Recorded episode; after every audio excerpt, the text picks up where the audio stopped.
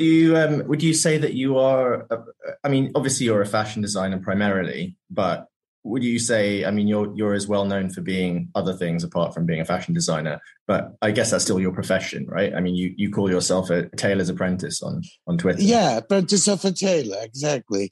Yeah, actually, I mean, I, I started at the age of seven with my grandmother to that job, and with years with education plus working uh, up to nineteen eighty, I was already successful in my business and in my job in Turkey. Uh, it, fashion was part of my life, but not just the couture and the fashion designing. The life itself was the part of my life. Uh, of course, I was known as a T V host, a writer, uh, fashion uh, d- designer, et cetera. But uh, after t- after all those years, I was uh, very well known being an activist as well, because I was uh, fighting for animal rights, environment, L G B T rights, democracy, human rights, rights for everybody, and uh, freedom of speech, et cetera. So I became more famous uh, with my activist part comparing to my artist part. Now, um, If I can, I imagine that I'm a judge for a second, so that I can uh, put on the wig. Judge, judge me. And yeah, I would like to judge you because everybody else judges you, and so I feel yeah, like you know. I used to. I used to. I, I don't get bothered for that. You, uh, yeah. I mean, you're you're certainly like no stranger to being in the court of public opinion. So, um, if you know, if I was a, if I was the judge, I thought I would say, Barbaros Şansal, you have been accused of being incredibly offensive, fabulously gay, and a danger to Turkish society. How do you plead? I'm proud of it. You've got to say I'm guilty. Really guilty. You're guilty. No, actually, it's not guilty. It's oh, you have reality. No guilt. You have no guilt. No, it, no. It's I have sins, but not guilt. It's it's the reality of the society. I mean, look at Zeki Müren, Bülent Ersoy, Fatih Ürek, all of those figures which can be the fasting table at the Ramazan in the Erdogan's palace. If they are accepted, why not me? Um, and you, so have you ever been invited to, to the Ramadan table? No, no, no, no way. In the beginning, in the beginning of the era, yes, I mean, Erdogan has invited me for some meeting with Cemili Bekci. By then they were setting up the İsmek, which is educational uh, courses of the mayor of Istanbul. But uh, I had an excuse because I was going to go to Ebrate and I cannot accept the invitation. So since then, they never invited me. Well, I'm very pleased they didn't invite me because we don't have anything in common, John. I mean, our point of view, our philosophies, our beliefs, our decisions, it's totally opposite. So there is nothing in common why they should invite me. Um, well, anyway, thank you for coming on my podcast, Barbaros. Uh, which I, I thank you for giving me an opportunity. That's uh, I don't find that quite often. You know, I'm censored almost all around the Turkey. So well, this I, uh, exits is okay. I feel like it's you know it's it's probably easier doing a podcast in English about Turkish politics because you know they're less likely to um, to bother to translate the whole thing and then get angry about it if you speak all in English. So. Yeah, I don't mind what they think about it. Actually, I, I never, I never filtered my thoughts between my tongue, because if I think about what not to tell, I will lose the control what to tell. So, you know. But I mean, do you also like getting in trouble? I mean, you've been you've been in trouble for for uh, a number of times. For our for our listeners who are not already acquainted with Barbaros Şansal, uh, you are, as well as being a fashion designer, an activist, writer, television presenter, and Twitter sensation, uh, you are obviously no stranger to controversy, having uh, been a long-standing activist for gay rights. You uh, played a, a leading role in the Gezi Park protests because your um, your studio was uh, just next to Taksim Square. Um, yeah. And you were also jailed for three months in twenty seventeen for criticizing the Turkish state, uh, criticizing Turkish society in a social media video um, where yes, you, where you said sarcastically. sarcastically. Yes, I mean obviously. Yeah. And sarcastically, I was just complaining about the time zone change with the pressure of Turkey on Cyprus Isle.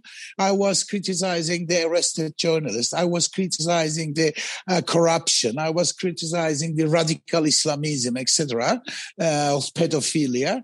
And I say, drown in your shit. Uh, if you do all this thing, you will be drowning in your shit. And it, they created the mess out of this because the reason was not my criticize. The reason was... Uh, they presented it like I broadcasted this video after the re- deadly Reina attack, nightclub attack by the radical Islamists right. in Istanbul. Which happened they, around the they, same time. No, actually, my my my my video was broadcasting five past twelve, actually, right in the New Year's Eve. But the attack was two hours later. First mm-hmm. of January, nothing was in the public. But second January, they targeted me to close uh, the reaction of the Reina attack. So they right. put me in a target. That's how it started. But before that, I had been attacked, uh, you know, with blood in my face. Remember those scenes in front of the Taksim Square. I have been taken away with the M I T service with two cars into the forest for questioning in uh, somewhere skirts of the Istanbul city, et cetera. I have been, I mean, I have been through a lot, but this is Polish for me, actually. If I've been uh, attacked so much, that means uh, I, I can bother them. So if you don't bother the Turkish society, they don't move. You know something about the Turkish society, you know. If you don't bother the society, they don't react. Um, I mean, obviously, you you you know you've got a big you've got a big mouth, haven't you, Barbaros? It gets you into trouble, even if you don't mean it to. You you do. I mean, do you like getting into trouble? Yeah, yeah. Actually, not big enough for oral, but big, big enough to big Spicy. enough to speak. Spicy. Uh, actually. As I told you, I cannot plan what not to tell.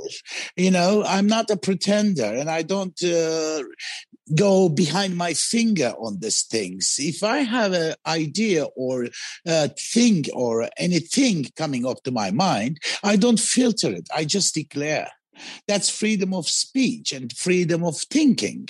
If you can think freely and you cannot tell, then there is no freedom of speech. So I, I actually, I, I'm tough sometimes. I know I, I'm, uh, I, I can be a very sharp tongue, actually, sometimes. I know it.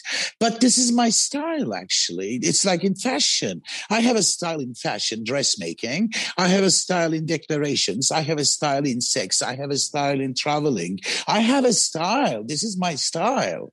I mean, I, I, I'm a stylist. um, now, obviously, I mean, I have to, as a journalist, I have to declare that, uh, you know, I, I've known you for, for a number of years. Um, we, yeah. we we met when I was living in Istanbul in two thousand fourteen through um, our mutual friend uh, Tara O'Grady, uh, who's Tara a fantastic, O'Grady. And, and, yeah, fantastic, fantastic Irish activist. From, yeah, and uh, actually they were this Bravo Foundation, which were working for the case of using extraordinary tear gas in Bahrain. And all the team from all around the world were in Istanbul. And that day, the thirty-first of May, I guess it was, those all these teams, the foundation teams from Afghanistan, Bahrain, U K, Ireland, all those activists, we were sitting in Taksim Square and police attacked Gezi Park with a lot of tear gas. So uh, that's how I met Tara via you, and uh, we had a free hug uh, demonstrations in Taksim Square. We met each other in Dublin as well, Dunlavore, et cetera. We still see each other and uh, support each other because she's a great lady. And thank you to her that uh, she introduced you to me, actually. Yeah, I was I was in uh, I was in Istanbul at the same time as as Tara was um, for that those uh, that conference that we had on Bahrain, because I was also working on human rights in Bahrain um, at that time. But I, I, I so I saw I saw the end of the Gezi Park protests, but I didn't meet you at that time. It was a year later that I, I was came in back. First night. I was in first night, but before that, before the Occupy Gezi, months ago, I was still collecting signatures to stop the project. Even I was participating in a T V show with Balçiçek İlter on Haber Türk, Memleketin Hali, the situation of the country, that program. Even I pushed her to record before they start to close the park. I mean, we were uh, trying to save the park much before the occupation. Occupi- occupation. Uh, so first night, it was ten thirty or something like that in the uh, evening. Mücella Yapıcı, which is uh, Turkish, you know, her. Architect. She just phoned yeah. me. Yeah, yeah. Architects member. She phoned me up, Barbaros, you are closed. Run. There is something going in the park. Mm-hmm. So I was just running from apartment to the park with my pajamas and uh, robe de chambre on. Uh, actually, I walked in the car and I said, stop, stop this. So I was one of the five first Uh, went into the park that night. It was on the twenty-ninth of uh, May, actually. And then on the thirtieth, police took the park. And thirty-first, we took the park back. And until the mid-June, uh, we demonstrated. We set up the library. We set up the kindergarten. We set up the food and everything. Even the um, paramedics, three sections I've been working for. So all doctors were coming to my apartment to get shower and rest and go back to duty. You know, it was uh, it was actually uh, it's front of my apartment, actually, Gezi Park almost. So uh, I have a right to protect it because it's my land. Are you concerned still about what's happening? Because obviously, I think they've transferred the land of Gezi Park to um, to, to, to this to foundation. One, yeah, but doesn't matter. They cannot build on top of it. Plus, uh, it's updated. Gezi Park originally, park number two, uh, designed by Prost, which is an ex-Paris mayor. The park number two uh, is uh, equal to the Central Park in New York. Same periods, those two parks, and it starts from Beşiktaş, where the where the Çırağan Palace is. From this area, connects to the embassy's gardens on the Istiklal, Para area. So in every revolution, in every government change, piece by piece, we were using the we were losing this green area with Hayat Regency, Intercontinental, Hilton, military hotel, a Swiss hotel, et cetera. Piece by piece, they were crabbing and taking the parks piece by piece. This part is the last part that exists in the center of the city, in the heart of city, and actually, this area, Gezi Park, is normally an Armenian cemetery in the past. Then on top they make a military uh, building. Then right. they break it down, and then they make it park, et cetera. We won't let them to do anything on top of it. This is actually doesn't matter. They transfer the foundation, but they cannot destroy the Gezi Park anyway. I mean, they won't try this. The reaction will be enormous. Yeah, because I, ten million people went on the street. We lost nine young guys. They they they they've been killed by the police force, et cetera. So I don't think the government can uh, provocate the society with Gezi Park again. Still, every declaration of Erdogan uh, pronounced the Gezi Park. They still have a big fear because Gezi Park was the biggest demonstration of the Republic of Turkey history, and it was not organized and planned by the uh, any political group or any dış güçler, you know, this foreigner things. Uh, I mean, they still, just, the government still still tried to say that it was, obviously, but you know, yeah, the government will always try. Kavala, Osman Kavala, et cetera, to try, try to blame, but no, it was just a reaction. It was coming step by step. It was. It didn't happen in one night. Like uh, setting up the Turkish Republic was not done overnight. It started with Tanzimat, İttihat, Terakki, et cetera, almost fifty years before the uh, Declaration of the Republic was prepared. The Gezi Park was not just one night reaction. It was prepared for a long time with the reaction and pressure. And suddenly, when they tried to break it down, the park, the people reacted and then moved around the country. It definitely, I mean, and even... we did. We we won. We won. Gezi Park is there. So this is the result. I mean, it de- it definitely feels like it was a, a pivotal moment in the history of modern Turkey, where the kind of opposition set down a marker in terms of what they wouldn't allow the government to do. And it, I think it also really had an effect probably psychologically on on the government and on Erdogan himself in terms of, I think it, yeah, it was he, a break, he was shocked breaking, by it. Shocked by it, breaking point. Actually, when it, it, actually they provocated it. Instead of uh, making a negotiation, uh, they provocated and trying to get profit out of this vandalism, et cetera, et cetera, terrorists, blah, blah, for the Gezi people. Chapuling went into the English language and this. And they provocated. They called them. Yeah. Yeah, we didn't loot anything. We were not vandals. We were, I mean, the mothers were there protecting the park. You know the all the story about it.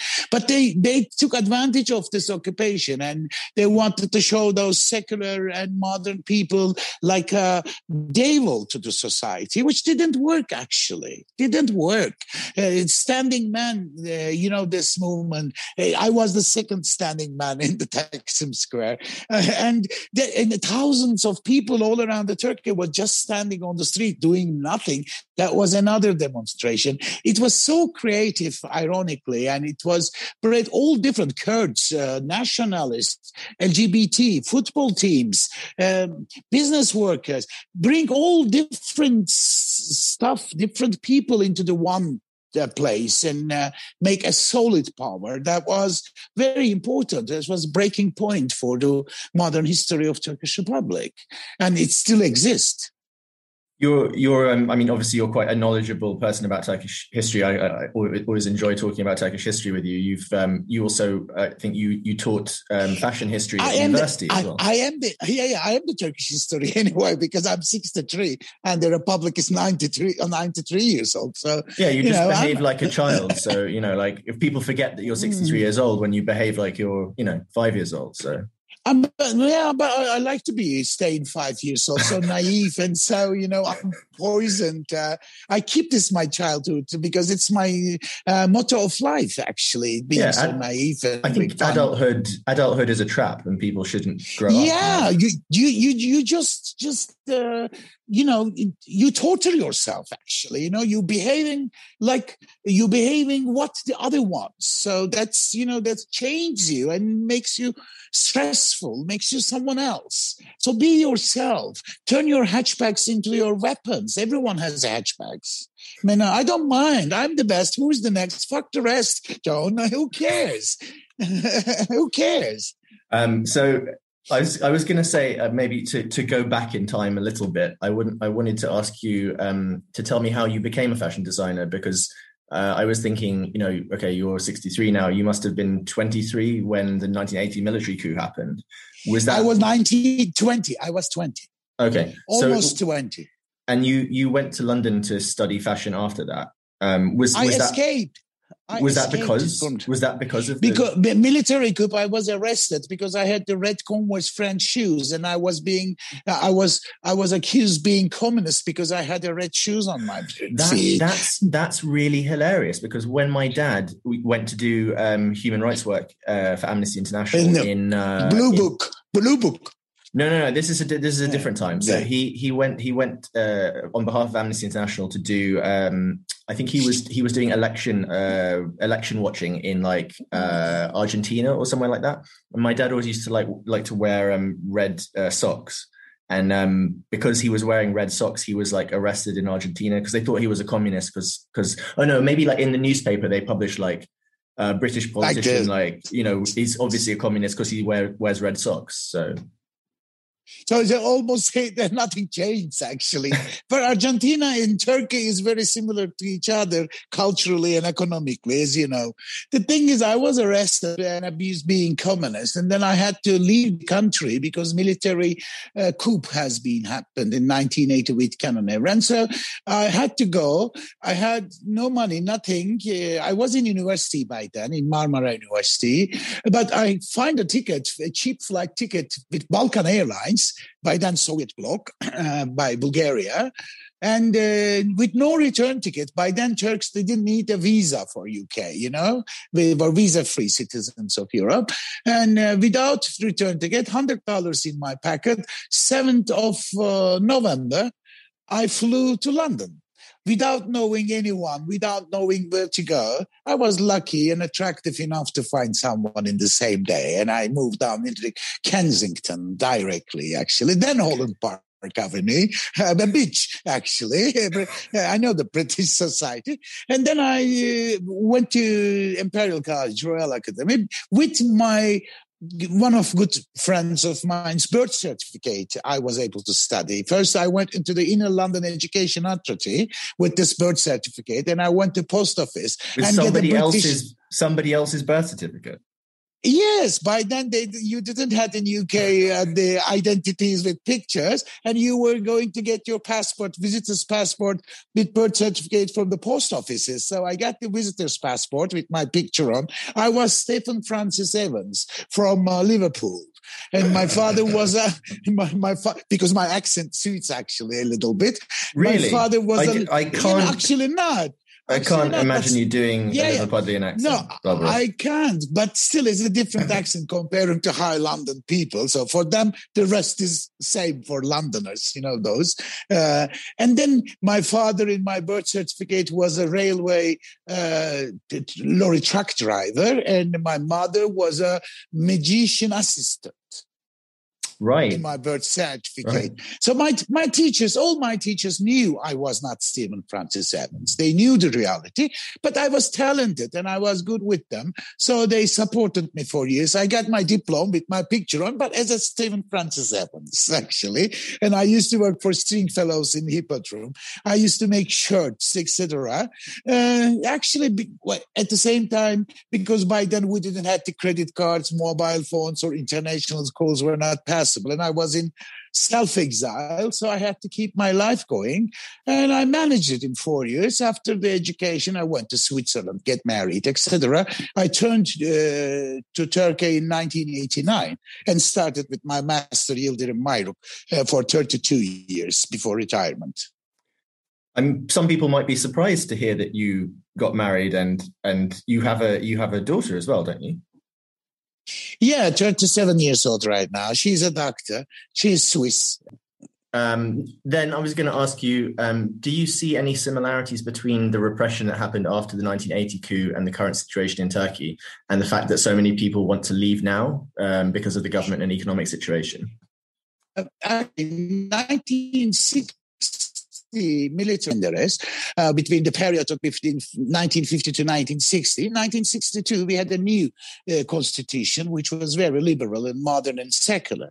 But after nineteen eighty revolution, because of those politics, and uh, it, Turkey went more uh, center-right. Actually, how they describe it. In two thousand three, when Erdogan's regime started to come with the mayor and the government, et cetera, it's almost twenty years now. Uh, in the beginning, for five to eight years, they were okay. They were very democratic. They were for human rights. Headscarf problem has been solved, et cetera. Economy was going well. But as he declared, democracy for them is a t- not a target, it's a tool. Mm. Uh, that, that's how he declares. Once they finish with democracy, they went to their own road, which is radical Islamism and autocrat, autocrat actually, at the moment. So, so people are broke. They change the constitution. They want to change the constitution again. They, they change the parliamentary system. They change everything. And uh, this tyrant... Uh, political party became like a holding company in the country. And if you are pro-Erdogan, you have all the rights. But if you are against Erdogan, you don't have any rights. Today, you saw what's happening in the courtyard of H D P party for mm-hmm. Demirtaş case. Actually, so... The, uh, uh, A K P regime is started to fight with everybody. Like you remember fifteenth of July, coup attempt, whatever it is. If, well, the Gulen movement was a very big partner of Erdogan for years and years. Overnight, it became a terrorist group. At the moment, uh, other things where they were in partners and they were very good, overnight, they create an enemy. At the moment, economically and politically and socially, Turkey is bankrupting. So today, they, they, they declared three weeks lockdown. three weeks lockdown, and they don't, government doesn't support the citizen for that. How people will stay until the seventeenth of May, staying in. Uh, so the, all the youngster wants to leave. Not only the secular ones, also the young guys, which is raised twenty years under the Erdogan's regimes, are unhappy. Pro-Erdogan's ones even wants to leave the country. And those Islam supporter people doesn't want to go to Saudi Arabia or Chechnya or Pakistan. They all want to go to Europe, U K, and States. Mm. So, you know, this this pushing the regime that doesn't fit to the society now creating a huge stress, especially uh, the foreign ministry of Turkey, which I find it always in my life, which I know the ambassadors uh, of U K, et cetera, very similar to British foreign affairs. But with Erdogan regime, we lost all those diplomats, which can speak several languages, well-bred, mm. well-educated. Pro-Erdogan's was has been replaced, which doesn't have a talent, doesn't have an experience. And the result now we see the problem in the Eastern Mediterranean, the Armenian uh, genocide, et cetera, with European Parliament declaration last night. And Van der Leyen today declared some uh, behavior of Turkey a couple of hours ago, what's happened in Ankara about this Sofagate scandal. I mean, Turkey Uh, doesn't behave like an international country and a partner of the constitution internationally, actually. And tax agreements, uh, trade agreements are above the constitutions, which Turkey has signed with E U, the common market, and et cetera. Turkey just provocates the neighbors and the everybody to create more power domestically on the societies. So that's that's unfair, John. That's unfair. Variations are richness. All the colors are richness. The government ideology is one flag, one language, one religion, one type. This this won't work in the twenty-first century. I know my society. This dress won't fit the Turkish society. It won't. It's uh, out of fashion, this dress. Well, um, if you were if you were going to make a new dress, what uh, what what kind of Turkish society would you like to see? Just a more totally naked, totally naked, so they can see the sizes and everybody's real face. Actually, totally naked. You have to get uh, you you have for to get good dressed. You have to get. Uh, you have to have someone to dream that you should get undressed for it. I mean, yeah, I don't know. I may be misspelling or cannot use my English very well on that. I mean, you have to be naked with your naive identity in the beginning before you put the dress on. And the dress is the, the dress, the dressing, the clothing is depends on time, people, situation, et cetera. A human cannot have one dress. You should have variations. You have pajamas. You have tuxedos. You have blazers, you have sweatshirts, depends. But these variations make you human. It's not the dresses. So for me, if you ask me a new dress, no dress. New, totally. First we see each other nakedly, then we will come into the common and friendly. Uh, we can choose better, I believe. It's ironic, but it's a philosophy. Philosophy is so. So maybe they should um, do the politics in a hammam instead of in the... in the parliament, then? Uh, they do anyway. Yeah. Actually, the Turkish parliament became like a hammam. Actually, uh, it's it's uh, it's uh, Tarzan Özpetek's movie Hammam. You remember the, the Italian director, Turkish Italian director, and also hammam uh, scene on the Midnight Express is very famous as well. So hammam of Turkish baths are very famous all around the world. So uh, actually, not in hammam maybe because it's too hot. We are already too hot. Uh, but uh, I don't know. You, uh, the, the king is naked. Actually, this is the story. They should be naked first. No, I'm not. This is ironically, it's uh, it is not the real naked, but uh, the, the, everybody is pretend. They, they're full of pretenders in Turkey right now. Even my friends did, that I spent years. I mean, they are in a certain position in politics, in economics, in art, et cetera. I read them, I see their interviews, I see their movements. No, this can't be the person I know. The Turkish people uh, has lost uh, the identity control, actually, because they don't know where to go right now.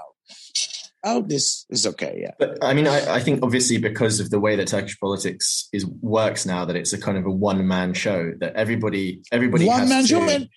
Yeah, Every, and one everybody has to pretend, you know, if you also if you like, for example, if you own a business, you want to get, uh, you know, you want to get business for your hotel or whatever. You have to know the local A K P party. You have to know the people who are in charge in, in your the police department, yeah, municipality, the governor. You have to know everybody, and you have to be accepted by them. That's, I mean, the same know. the same is true in art as well, right? Like, I mean, this is why people like Bülent Ersoy are A K P supporters. You know that they yeah. Is it, Yeah, and he's fasting in Ramadan. Uh, sorry, she is fasting in Ramadan. He he became she, actually. Mm-hmm. She is fasting in Ramadan in the palace of Erdogan in a holy fasting ceremony.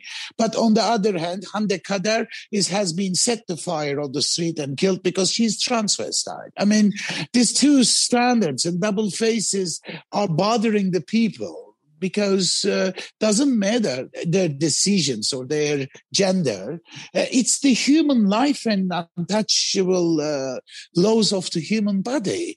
Actually, uh, this... Uh It's like a horror film, what's happening on the streets, the police br- brutality, the government insulting other people, et cetera. It's too much for me. That's why I closed down my business, sold all my belongings, and leave the country. I was making good money. I was very well known. I got the best clients all around the world. I, I work with a high society, including the A K P ministers' wives are my clients.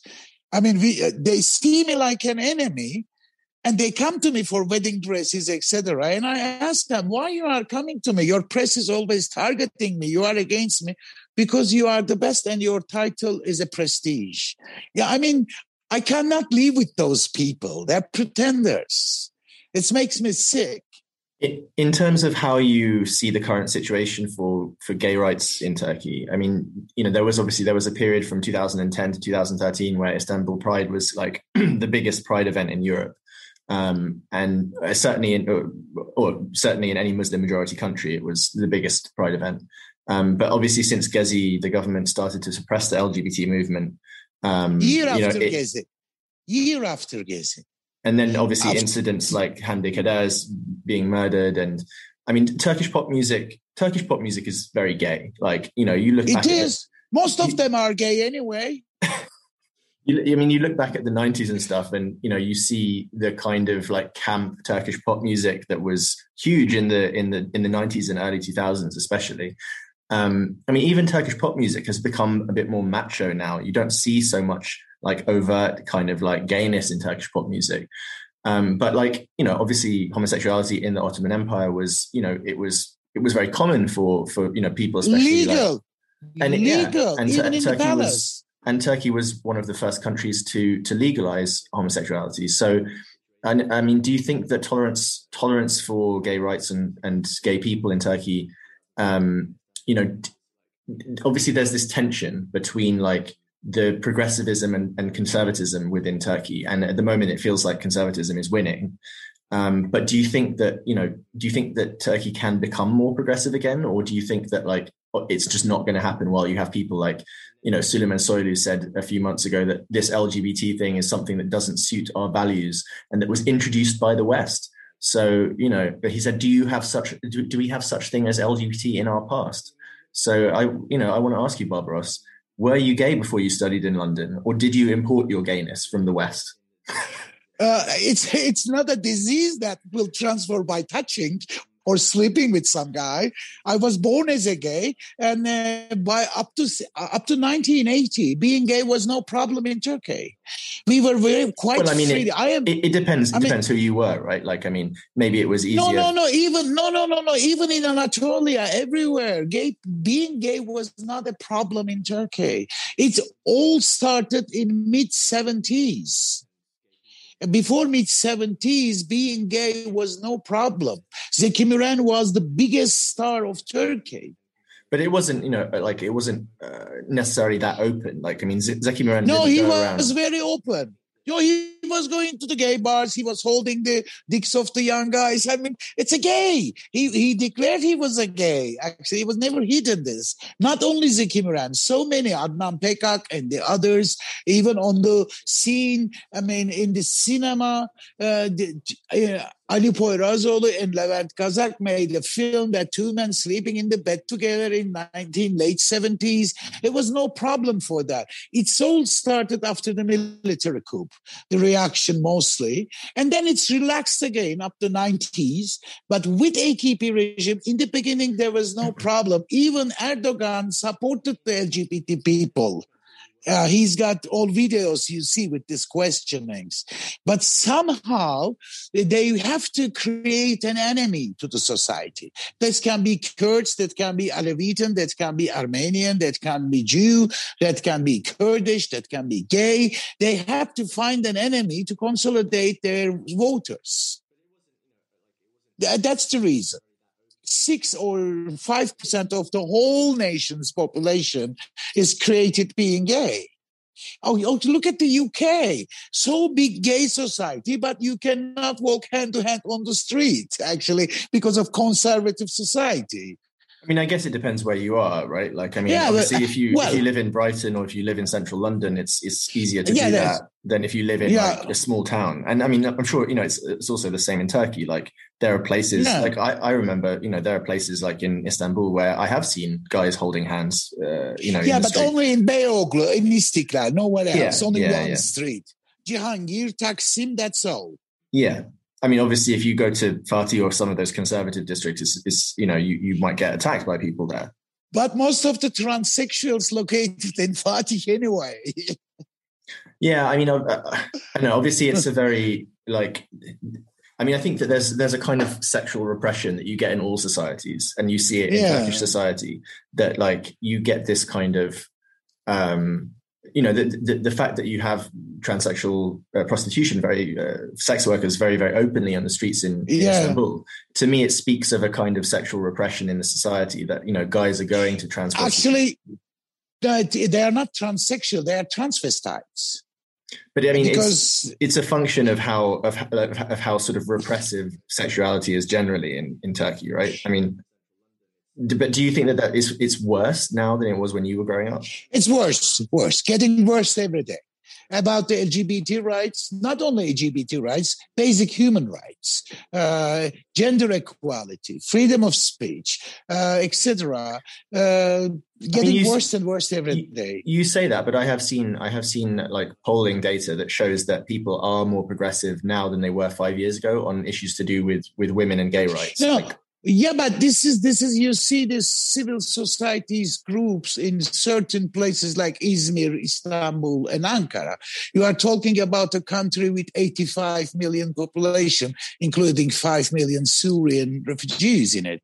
And you, you see those people, five hundred people, three hundred people, one thousand people maximum. And you see these universities, student clubs and et cetera. But the press is uh, making huge thing out of a small thing because the opposition has no uh, no any evidence or any argument in the hand. They use these reactions and show to the society it's a huge reaction, which not a huge reaction. I mean, I see all those demonstrations on the videos and news. It's not a huge crowd like Gezi Park or or, or, or first of May in Taksim Square or many uh, things uh, or Gay Pride, which I am the first uh, t- first one of the three. We started the Gay Pride in Turkey, Istanbul, twenty-four years ago. Only five minutes we were allowed to walk because the police took us immediately into the car. What are you doing, faggots? You know, uh, I mean, uh, and uh, we reached up to the seventy-five thousand people in two thousand thirteen. And two thousand fourteen, it's banded because of the L G B T clubs insisting they want to walk on Istiklal Street with Dutch consulate that meeting with the security director of Amsterdam was invited to Istanbul as well before the Pride. We offered them to make the Pride on the boats in Bosphorus so no one will be bothered and we can broadcast incredibly nice scenes to the world in the gay Pride instead of between the police and with the stress. Oh, some of them said, I don't know how to swim. Look, we are not going to swim. And then some of them said, oh, no one will see us.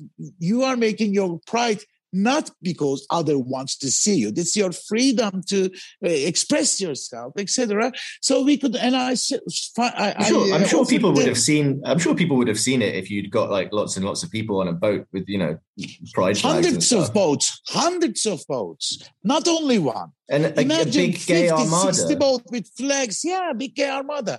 They they refuse it, and I said, okay, from Divan Hotel, which is frontier of the Beyoğlu municipality, Şişli municipality. Let's walk to Nişantaşı, where the governor house is there. That's a huge street as well, in the main one of the main avenues.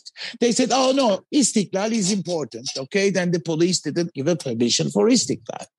But you were able to make, we talked with the government and security department of Istanbul as well. They allowed us to walk from Taksim to El from Elmada to Şişli direction. They say you can, not Istiklal, upon order of Erdogan.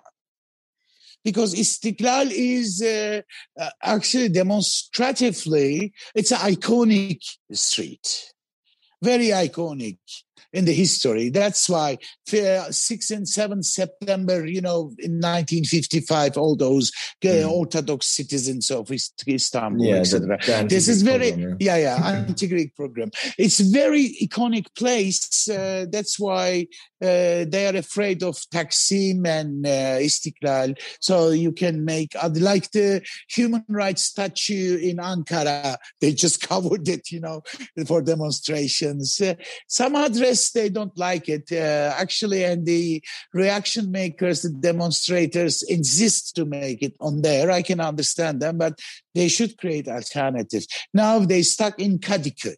They can even not go to European side. Only Kadıköy is allowed. Do you worry that, like, I mean, uh, sometimes I worry that, you know, if all of the progressive people, if all of the people who are being persecuted in Turkey decide to leave, you know, who else is who is going to stay to do to do the protesting and to do the fighting that needs to happen?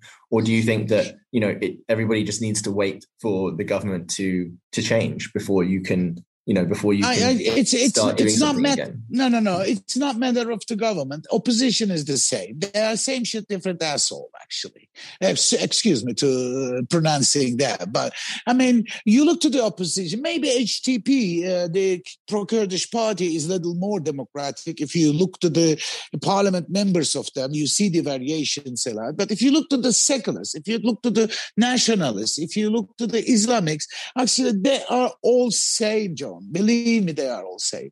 And a point, different road, but same direction. Very nationalist, uh, very conservative. I mean, if anything happens, uh, which is not pro-Islam or pro-Turkish or pro-nationalism, et cetera, you see they became a bloc immediately. Don't touch Turkish. You know, look, first question yourself. I mean, they you ne- they never negotiate. They're always reactive to each other. There is no deal.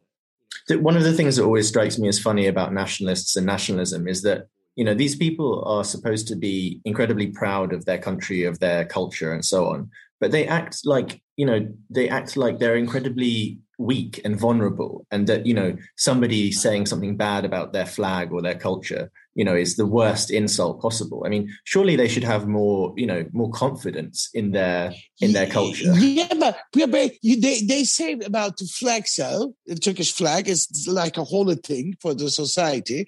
But if you saw all those political meetings, you see the flag are on the floor and they eat uh, nuts sitting on top of it. I mean, like making a picnic on top of the flag. I mean, it's under their ass. It's, it's, no, it's, the thing is, uh, Turkish society, first of all, for me, if I examine it, Turkish people doesn't speak a lot of languages. They are not interested with international languages.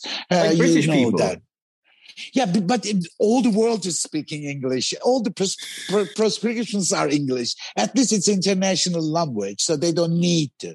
But lately, British friends of mine, they started to learn several languages because it's important they understand. But they, actually, in, uh, do, after the late Ottoman era, beginning of the Turkish Republic, uh, the bourgeois used to speak French.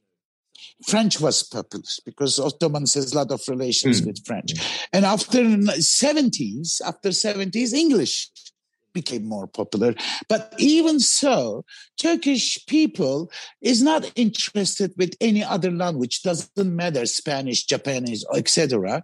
So whatever presented to them as a Turkish, they believe it's a Turkish. Originally, today in the culture and art, in Turkish culture and art, when you see these folkloric songs or any uh, pop songs, et cetera, they all translate to Turkish. It's all foreigner music. It's Byzantine. Turkish art music is a Byzantine music. So they believe it belongs to them. Actually, it's not. Of course, I mean, they in, have in their way, own individuals. In a, in a way, it does belong to them, you know, in the sense that the modern Turkey is the inheritor of parts of the Byzantine Empire, you know, that, that parts of that culture. It is. It is actually, because it's the location and genetics and the people, hundreds of years living there. Uh, it's from generation to generation, the food, the music, the uh, architect, et cetera. It's uh, revolutionarily and evolutionally. It's a um, legacy to the other coming ones or living ones. That's normal. Uh, but But, you know, to, to understand, you know, in a, in a way, I kind of feel like, you know, Turkish history is very long and complicated, and you you kind of need a reasonably good education to be able to understand how diverse exactly. it is. And so, you know, we can sit here as like privileged people and say, oh, you know, p- people should understand how diverse, you know, how uh, like how different uh, Turkish history and the different histories that have gone into making Turkish history are. But like, you know, if you're a poor person in, you know, like Eastern Turkey, and you've been taught in a school, you know, just about modern Turkish nationalism, you know, just from, you know, the, the independence war or something, you don't really know much about Ottoman history. Of course, it's easy for the government to lie it's to not, you and tell you this yeah, is what it means yeah, to be Turkish. Yeah, from the T V series, they learn their history, which is a fiction. Uh, actually, it's not only Ottoman, sixteen different uh, establishment in the Turkish history as a land. And before that, Turks were shaman. They were not even an Islam member. Uh, the origin is shaman. So with the uh, movements, with uh, all those... Uh, you know, going around the geography up to the north, south, from Central Asia. It's a lot of stories, fairy tales in it, of course, because it's not written history by then. But, and then who is Turkish, actually? If you look Turkmenistan, which is original Turks are left there, I mean, they're physically, you can tell this is Turkish. But if you look to Turkish people, we have blonde, we have black, we have... Uh, it's like British, being British, actually, or being American. I mean, ter- being Turkish should be like being British or being American. So we lose uh, the logic of being Turkish. We, we believe, uh, yeah, I mean, we as a nation, we believe uh, declaring being Turkish is enough to be Turkish. I think that there's a problem where, like, there's this kind of um, this m- this overlap between Turkey as like a geographical place and Turkishness or, Tur- or being Turkish as an as an kind of ethnic definition, right? Which, like, the the what happened at, obviously at, after the start of the Republic was that there was this Turkishness drive, this Turkification drive to kind of, you know, suppress things that were not obviously Turkish, to change the names of lots of places, you know, to, to use more Turkish yeah. words. And so this, you know, the, the concept of Turkey as a, as a, a place, as a geographical place, and Tur- Turkey as like a kind of ethnic definition kind of got merged together. And like, this kind of creates some problems. For example, I saw somebody, a, a recently famous, um, uh, scientist, uh, T V presenter on Twitter saying, oh, um, Saint George, it was Saint George's Day the other day. They said, oh, Saint George was um, a Turkish Roman soldier. And lots of people were saying, oh, you should, you can't say Saint George was a Turkish Roman soldier because obviously his, you know, his mother was, uh, was Greek, his, fa- uh, his father was Greek, his mother was from Palestine, probably also ethnically Hellenistic. Um, you know, you can't say he was Turkish. And she said, oh, well, I was just talking about where he where he came from geographically. And then people were saying, oh, well, you know, Turkey didn't exist back then. And it's like, well, okay, yeah, you know, it's there's that like awkwardness there of like, does Turkey, does Turkishness mean the place, just the place in which different people live who are not necessarily entirely ethnically Turkish? Or does it mean, does it mean just, you know, uh, like, you know, when, when Ataturk said, um, how happy is the one that says I'm a Turk? Like, did he mean that as a, just a, as, a, you know, everybody should be Turkish, even if you're not ethnically a Turk? Or did he mean that everybody should get rid of this idea that you ever were, you know, had an Armenian grandmother or a Bulgarian grandmother or whatever, and everybody's just, oh, everyone's this, Turkish this, now? You cannot pronounce your grandmother is Armenian or Pontiac or uh, no, uh, Orthodox. Uh, you cannot. Actually, originally they are. Actually, they are. The Orphanos story of the uh, during the period of uh, setting up the Turkish Republic, there are thousands of Orphanos schools all around Anatolia where these children come from. They are not fell from the space to this country. Of course, things happen. Uh, like everywhere it happens. In Europe has one hundred years of wars in, uh, in religiously. These things happen in human history. But the result is uh, you have to name uh, the nation's identity. Like, as I told you as an example, being British doesn't mean you are English. You can be English under the British, or you can be Welsh. Uh, they have a different flag. One guy has declared uh, on interview saying, uh, he, look, I, I, he was immigrant to England years ago to U K, and he was going to Welsh after immigration and saw a different flag. And he was giving an example. It's a kingdom, but different flags are everywhere and doesn't create a problem to each other.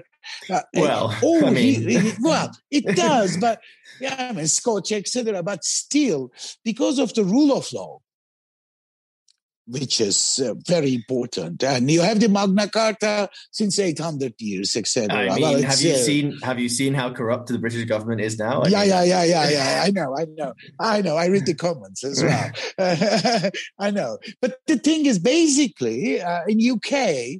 Um, The working class, the, the diplomatic class, et cetera, or the aristocracy, uh, people accept each other. They have to. There is no other choice. But in Turkey, uh, the class system, invisibly caste system, actually. It's not with uh, talent or with uh, saving or uh, finding something and creating an idea and making money. It's just stealing from each other. I mean, I think I think you you may be exaggerating the difference a little bit too much. I would say, you know, the, the class system in the U K is also a kind of a caste system, and there's a lot of stealing that goes on by the people at the top of that system. Well, all around the world, actually. Well, if, if there is a government, there is always thief, as you know that. All around the world, it's the same. Because if someone has the power of to use the money of the people, of course it will spend it. If you will be a parliament member and you have an incredible budget, why you will fly economy? Of course you will get a first class ticket because the government pays it. Actually, the people pays it. So you don't pay it. That's upset. I can understand. I'm not talking about, I'm not talking about this. I'm talking about uh, actually uh, the opportunities to the people of the country could be more liberal or more equal in Turkey. It's not. It was, actually, but today it's not. You have to be pro-government. You have to be pro-religion. You have to be pro-nationalism. You have to know right people. You have to know right officials, corruption. And then you can be everybody. You can be everyone. Yeah, you don't have to be educated. You don't have to be experienced. You don't have to be recognized. You know, you will be feeling good. Turkish, Turkish flag, Islam, et cetera. Now we go to America to war. actually, uh, because of the Biden declaration. And, you know, these things made me tired, John. Um, years I've been struggling and fight for my country, as you know, and you witnessed that. I still love Republic of Turkey. I still believe Republic of Turkey. And I don't have any other nationality or identity. I'm a Republic of Turkey citizen. I live with on this. I live now in North Cyprus. Uh, the thing is, uh, I'm fed up and tired, so I decided to divorce because uh, this marriage doesn't go. I mean, it doesn't work. Uh, it's too much harm, um, too much, uh, too much. It's too much. It's not worth it for me anymore. Uh, first of all, I need uh, the guarantee of my life and my belongings, which doesn't exist in Turkey. You read the news, the government overnight can ho- take all the holdings of the people or bring new things, et cetera. Illegally, they do it. It's against the constitution. And I'm not afraid that losing my wealth, it's no problem. It's not the matter of fact. But the thing is, I mean, when I see the society and the change of my life. I mean, when I, I when I was a child, and I started age of seven with my grandmother to sew, to couture uh, with İnönü and Toto Karaca dresses. Imagine. They were very popular ladies as well. So I see all those uh, bourgeois, aristocracy, foreigners, et cetera. I mean, and I see the change of the society. Do, so do you feel, you know, having moved to, to Cyprus, do you feel, uh, I mean, do you, do you miss anything about Turkey or do you, you know? Do- no, no, no. I created my own villa. I invested. I bought my land. Now I'm investing in Cyprus and abroad as well. I can freely travel to South Cyprus with my Turkish passport because I have a Republic of Cyprus visa. And I, you know, my personality. I am also in communication with Mister Petrides at the moment, Defense Minister of the Republic of Cyprus, Mister Christodoulides, Foreign Minister, Mister Evriviades, which was a High Commissioner for Commonwealth from Cyprus in London in Saint James Square. We used to have coffee together. So with my international relations and friends, I can travel freely still. And I don't have to prove with my belongings or bank accounts to get a visa. Actually, my British visa was refused in the first in Istanbul because this guy, when I read all those papers, it's a funny story. And, and the secretary of the Istanbul General Consulate is a friend of mine. Uh, for visa applicants, since years I was not traveling to U K and a new, renewing visa Visa, uh, I went to the office, the visa office, and I declare all those company bank accounts, et cetera. The guy on the desk looked at, hey, but Mister Şansal, we know you. This is too much. Take these papers back. This is enough. And the guy sent me an email, sir, sir, I am not uh, satisfied that you will return from U K. You know, I, I, I called to the secretary, what's this shit? I mean, I've been refused. And then they apologize and apply again because the guy, the British guy who just came from U K to work in the consulate in visa department doesn't know anyone in Turkey. He just checked the papers. He, did, he didn't know who you are, Barbaros. No. He How is not. that possible? It's possible because he never met me. If he would met me, he will not ask any card after one night. Don't worry. I mean, well, they, they replaced it. They replaced it. And he he apologized. He phoned me up and apologized.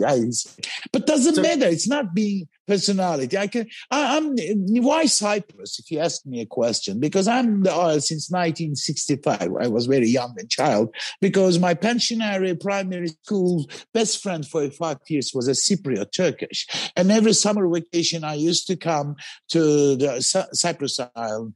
Since nineteen sixty-five to nineteen seventy, five years almost, every summer, twenty days, I used to come. And he used to come to our Istanbul house. And after nineteen seventy, during the nineteen seventy-four, um, my stepfather was uh, looting Cyprus, actually, not Cyprus. Uh, he was a businessman. And after nineteen eighty, now, when I returned from uh, U K to Turkey, started to work at my master in fashion. I was a tailor of Semra, Özal, Berna, Yılmaz, et cetera. And I used to come to Cyprus and buy fabrics and tissues and laces because coming from U K is too much by then. And so we decided with Mister Mayruk to buy a land and build a house for our retirement and transfer all our archives and belongings and et cetera and start again a new life. I can uh, rest now. now. He can, he rests and very happy now. He's resting, and I'm, I will uh, open a fashion philosophy school uh, called Gusto Cyprus, which I have a new company called Proper Cyprus. And it will be philosophically educate fashion instead of producing dresses.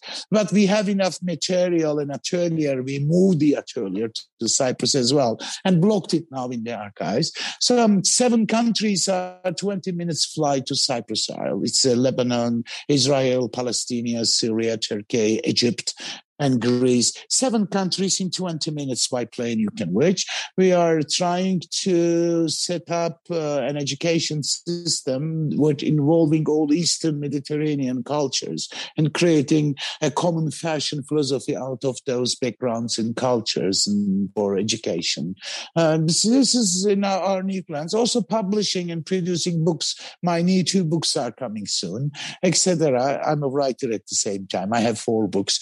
And Uh, I will multiply my books. and uh, anything else you'd like to I'm do? A star. You, anything else you'd like to do? I want to I mean, be a you know, prostitute. I want to oh. be a prostitute. I never get paid. I always paid. This is bothering me.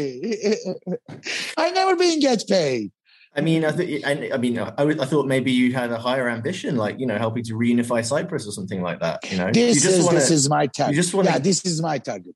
I'm working hard for it with the uh, Unite Cyprus now, with the Cure Cyprus, uh, and with a lot of civil societies, both in south and north, and also Maronites. There is a Christian Arab community mm. on the island, and also Armenian community. There are four main communities on the island. Uh, it's not an easy job. I am not a hero. I am not. Uh, Uh, I you don't have optimistic? Enough power. Yes, you... I am. Why?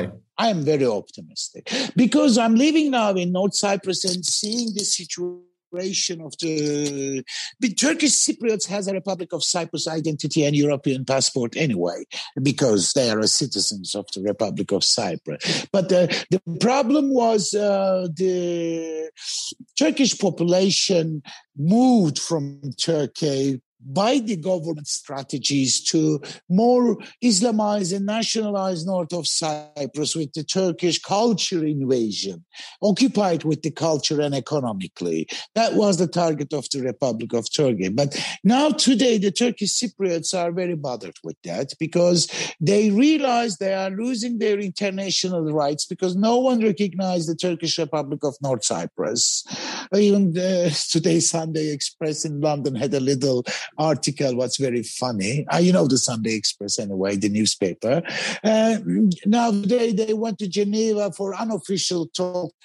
European community are five plus one now involving in it.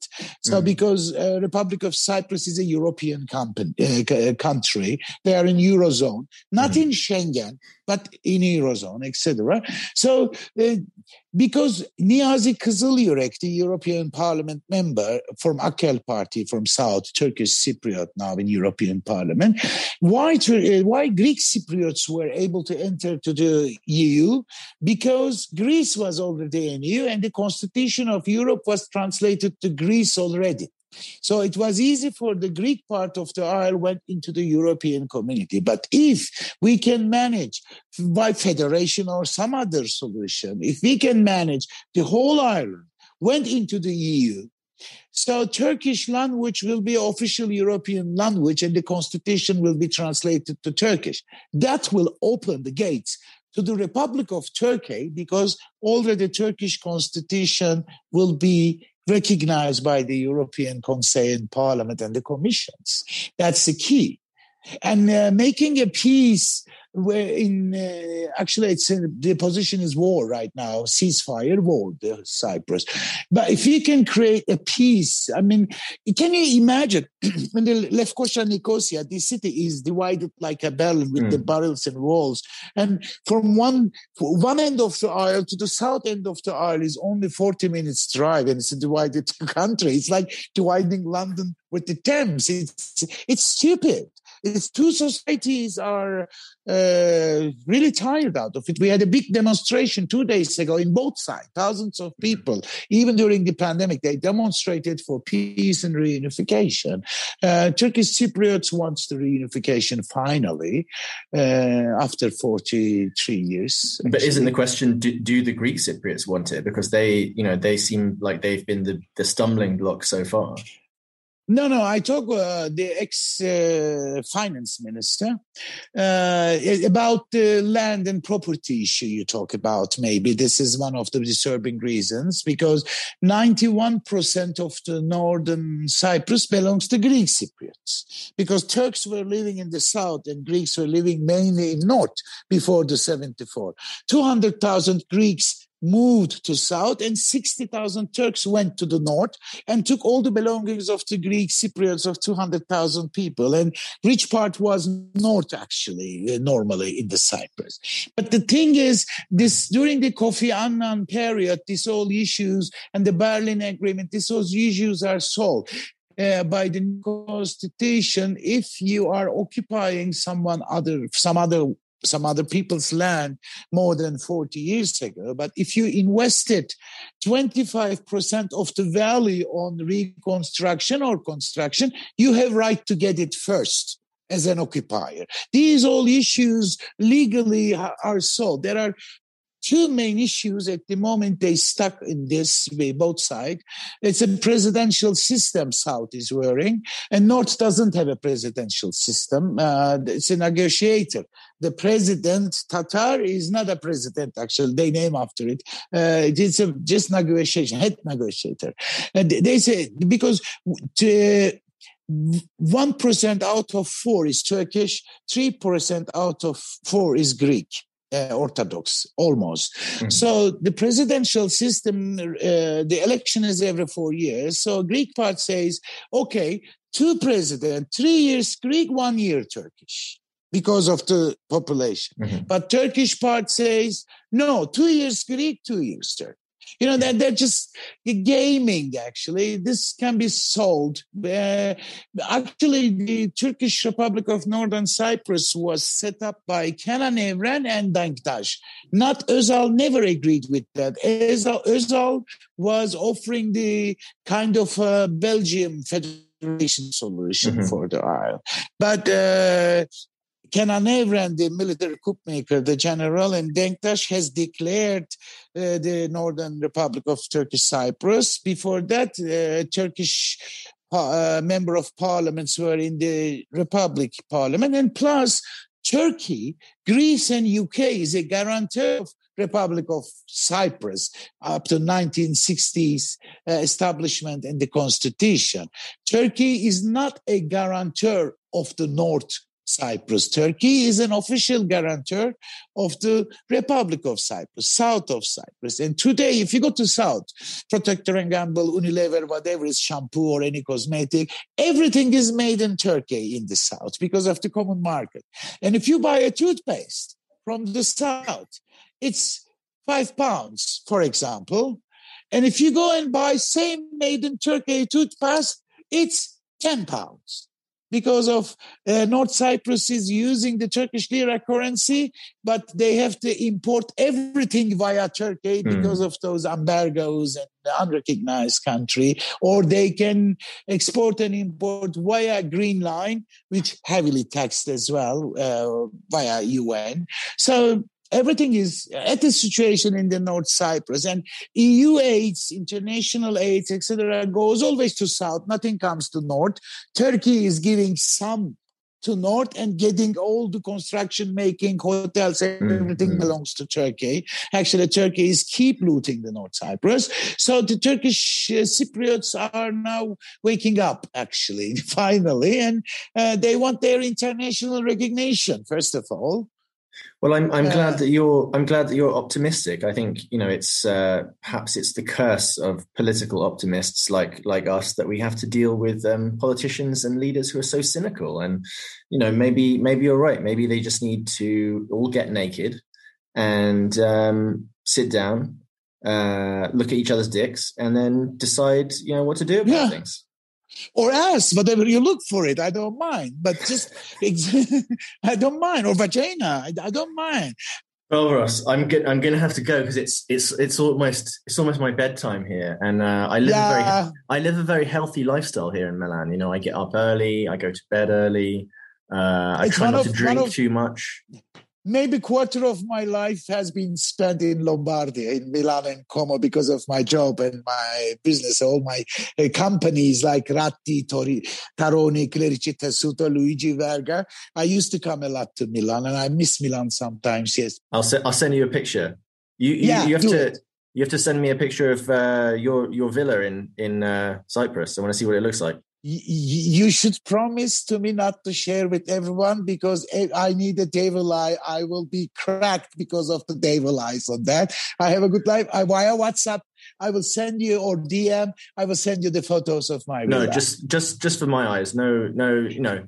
I'll, I'll just I'll have the Nazar Bonjour while I'm looking at the picture. Yeah, yeah, else yeah. Will see, you know. Okay. A little garlic, et cetera, for the vampires. Uh, it was nice to see you and talk to you. It was nice to see you too, yeah. Barbaros. So yeah. I, I hope uh, uh, we can do it in person one, one day and we can have a drink yeah, together. Yeah. In November, I will participate in the British Kebab Awards in London again. Maybe oh, you yeah. will be around. Yeah, I so, hope so. Hope so. Uh, but the, last time I was in the table of Jeremy Corbyn, but this time I will be in the table of Boris Johnson. It's so surprising. She, he's participating as well, declared. Ibrahim Daoush. Yeah. Well, that would be fun. Jinx. Yeah, yeah. And maybe I you can make that. him a nice suit of uh, completely transparent fabric so that everybody can see what's underneath. Yeah, but first of all, he has to go to hairdresser. he'll never, he'll never go to a hairdresser. That's part of his act. That's his act. He just likes to look messy. Yeah, but he's Swiss. He's Ottoman origin. Don't forget. I, I mean, he, you know, he's. Uh, I, I don't think people are very pleased with him at the moment uh, because. Uh, yeah, the... I see, I see. Uh, but but uh, the British people never pleased with their governors, even not with Thatcher or others. They always go like Turks. We are very similar, actually. Whoever comes, we are not happy. Of course you know? not. Why would we be happy? What, yeah, you know? that's the that's that's what I am too. I, I'm I'm the Çarşı group. You know Çarşı group, the Beşiktaş football team. Çarşı, her şeye karşı. I am like this. I am opposition to everything. Yeah, Çarşı, Çarşı is against everything. Right. Exactly. Yeah. Me too. Even I look to my face in the mirror when I wake up. I'm against my face as well in the mirror. I know, it's... Barbaros. I, I, I'm going, I, I've got so many more grey hairs since the, the pandemic started. It's not fun. It's not good. I don't like aging. And you need to give me some tips for how to do it. And still, D M, seem, and still uh, seem like a young person. Naturally, walnut leaves, you know, the walnut leaves, walnut tree leaves, boil them and wash with it. It will, the grey will disappear. Okay. All right. I'll take your word for that. Chips right, and Barbaros. Hoops on Bye-bye. Thank Bye-bye. you That's so enough. much. Have Thank a lovely you. time in Cyprus. Bye. Bye-bye. Bye. Bye-bye. Bye-bye.